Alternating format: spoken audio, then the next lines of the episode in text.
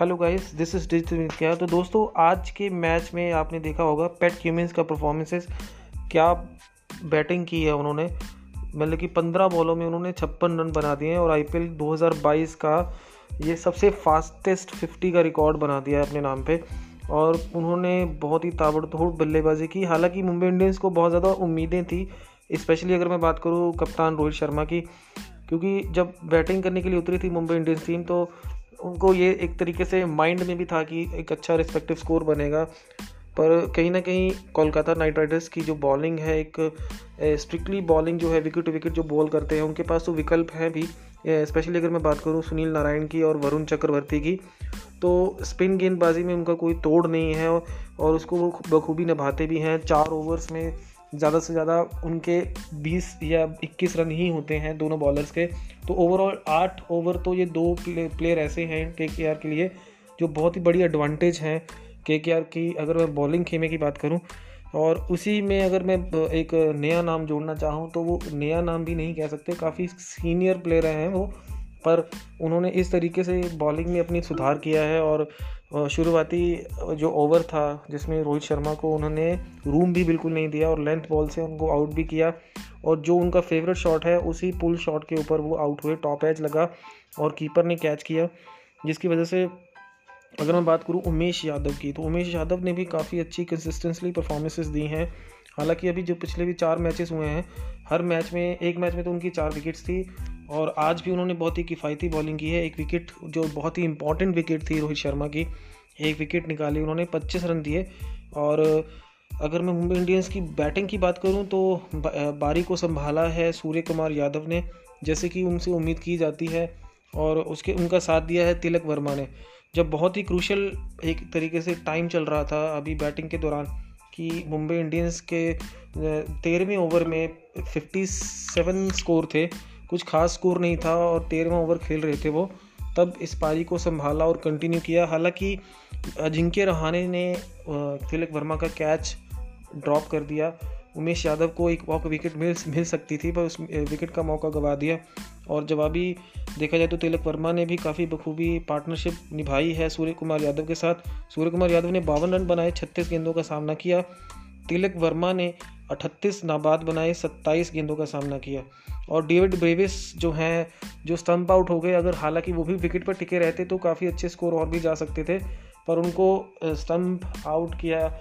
वरुण चक्रवर्ती ने अपनी फिरकी से एक छक्का उनको मारा था स्टार्टअप में और छक्के के बाद उन्होंने बॉलिंग में इतनी तब्दीली की और एक एक एंगल का इस्तेमाल करते हैं वरुण चक्रवर्ती, अगर मैं बात करूँ तो स्पिन गेंदबाजी में एक तेज़ के साथ साथ एक एंगल और उसी के साथ बॉलिंग में बदलाव करना, हाथ को घुमाते रहना बॉलिंग बॉल के ऊपर अपनी उंगलियों को इस तरीके से घुमाना कि बल्लेबाज को समझने में भी दिक्कत आती है।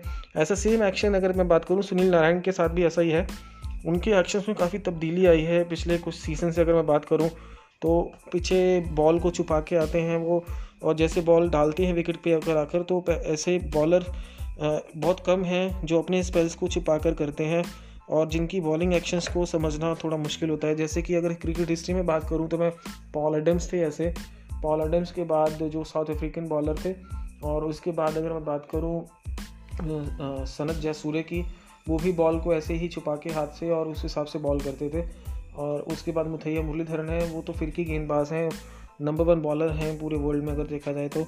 तो हैड्स ऑफ़ टू के के आर और स्पेशली अगर मैं बात करूँ, ये एपिसोड मेरा डेडिकेटेड रहेगा पैट कीमेंस के लिए। क्या शानदार वापसी की है उन्होंने और आते ही दिखा दिया है कि ऑस्ट्रेलियन किसी भी तरीके से किसी से कम नहीं है और एक एज ए बॉलर काउंट किया जाता है उनको ऑस्ट्रेलियन टीम में। पर जो जहाँ पर ऐसे मंजे हुए खिलाड़ी लगते हैं, क्योंकि उनको इंडियन विकेट का पूरी पूरी समझ है, और देखिए तो सही उन्होंने एक ही ओवर में तैतीस रन बना दिए, और सबसे फास्टेस्ट फिफ्टी का रिकॉर्ड अपने नाम पे कर लिया है। और पहले ही उन्होंने एक छक्का लगाया, उसके बाद फिर बाउंड्री फिर एक सिंगल लिया। सिंगल लेने के बाद साथ के साथ एक रन आया था उनका, और उसके बाद फिर छक्का लगाया, फिर बाउंड्री फिर फिर दो छक्के कंटिन्यू लगाते ही उन्होंने तैतीस रन बना दिए। बहुत ही किफ़ायती बल्लेबाजी की, जिसकी वजह से के ने ये मैच जीत लिया है। और हालाँकि रोहित शर्मा और उसकी टीम, उनकी टीम को थोड़ी निराशा भी है, क्योंकि मुंबई इंडियंस के लिए ये मैच जीतना बहुत ज़रूरी था, क्योंकि पिछले दो मैचेस भी वो हार चुके हैं और ये मैच उनके लिए बहुत ज़्यादा इंपॉर्टेंस रखता था। कहीं ना कहीं एक तरीके से फॉर्म ऑफ़ द विकेट कहा जा सकता है या हार्ड लक कहा जा सकता है मुंबई इंडियंस के लिए।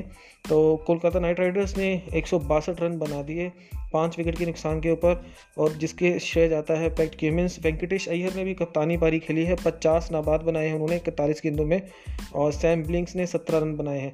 तो के ने टॉस जीत जो डिसाइड किया था बॉलिंग के लिए, वो एक तरीके से एक बहुत अच्छा फैसला कहा जा सकता है शेयर अय्यर का। मुर्गन अश्विन, जो कि पंजाब किंग्स की तरफ़ से एक स्पिन गेंदबाज हैं काफ़ी अच्छा बॉलिंग किया उन्होंने, दो विकेट लिए उन्होंने, पच्चीस रन देकर, और टाइमिल मिल्स ने अठतीस रन दिए दो विकेट देकर, पर सबसे महँगे जो पड़े वो टेनियल सैम्स हैं, जिनको बहुत ज़्यादा रन पड़े हैं इस बार, तीन ओवरों में पचास रन बने पड़े हैं उनको, और एक विकेट मिला है, पर ज़्यादातर देखा जाए तो इस बार मुंबई इंडियंस की को ये दो बॉलर्स की बहुत ज़्यादा कमी खल रही है, जिसकी वजह से उनका खेमा कुछ ना कुछ कमज़ोर नज़र आ रहा है।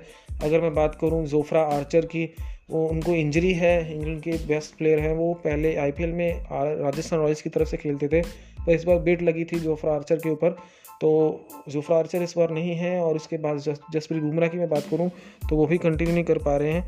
तो ये दो ऐसे बॉलर हैं जो एक तरीके से अपनी टीम को किसी भी क्रुशल लेवल पर अगर वो फंसा हुआ मैच उसको निकालने में, अपनी टीम को जिताने में बहुत ज़्यादा हेल्प करते हैं। तो इसी की वजह से कहीं ना कहीं ऐसे नेगेटिव पॉइंट्स हैं मुंबई इंडियंस के पास। कि उनकी बॉलिंग में कहीं ना कहीं कुछ ऐसी चीज़ों की कमी खल रही है उनको। तो अभी देखते हैं आने अभी और मैचेस भी होंगे उन मैचेस में क्या चेंजेस आते हैं क्या क्या बदलाव आएँगे तो उनके बारे में आगे बात करेंगे। तो पैट केमिन्स के नाम पे रहा ये मैच और हेड्स ऑफ़ टू के के आर और के के आर ने ये मैच जीत लिया है चौदहवा मैच था आज। तो अगर, अगर अगले मैचेस की बात करें तो अगले मैचेस में भी मुंबई इंडियंस के लिए एक तरीके से वो रहेगा इनके लिए भी उनको जीतना ही पड़ेगा कहीं ना कहीं। अगर नहीं जीतेंगे तो प्ले की रेस में वो नहीं रहेंगे। और कल के मैच की अगर मैं बात करूँ तो लखनऊ सुपर जॉइंट और दिल्ली कैपिटल के बीच में है। वो मैच और बहुत ही ज़्यादा शानदार मैच होगा। और इससे पहले जो तेरहवा मैच गया है वो राजस्थान रॉयल्स और आरसीबी के बीच में गया है। और जिसमें आरसीबी ने जीत हासिल की है और मैं आपको बताना चाहता हूँ कि आरसीबी के भी बैटिंग जो, जो थी कंसिस्टेंटली बहुत ज़्यादा एक तरीके से ख़राब हो गई हो चुकी थी। पर जिसको सही किया शाहबाज खान और दिनेश कार्तिक ने। दिनेश कार्तिक भी एक, एक तरीके से देखा जाए तो पूरा एक्सपीरियंस को अपने यूटिलाइज़ कर रहे हैं वो।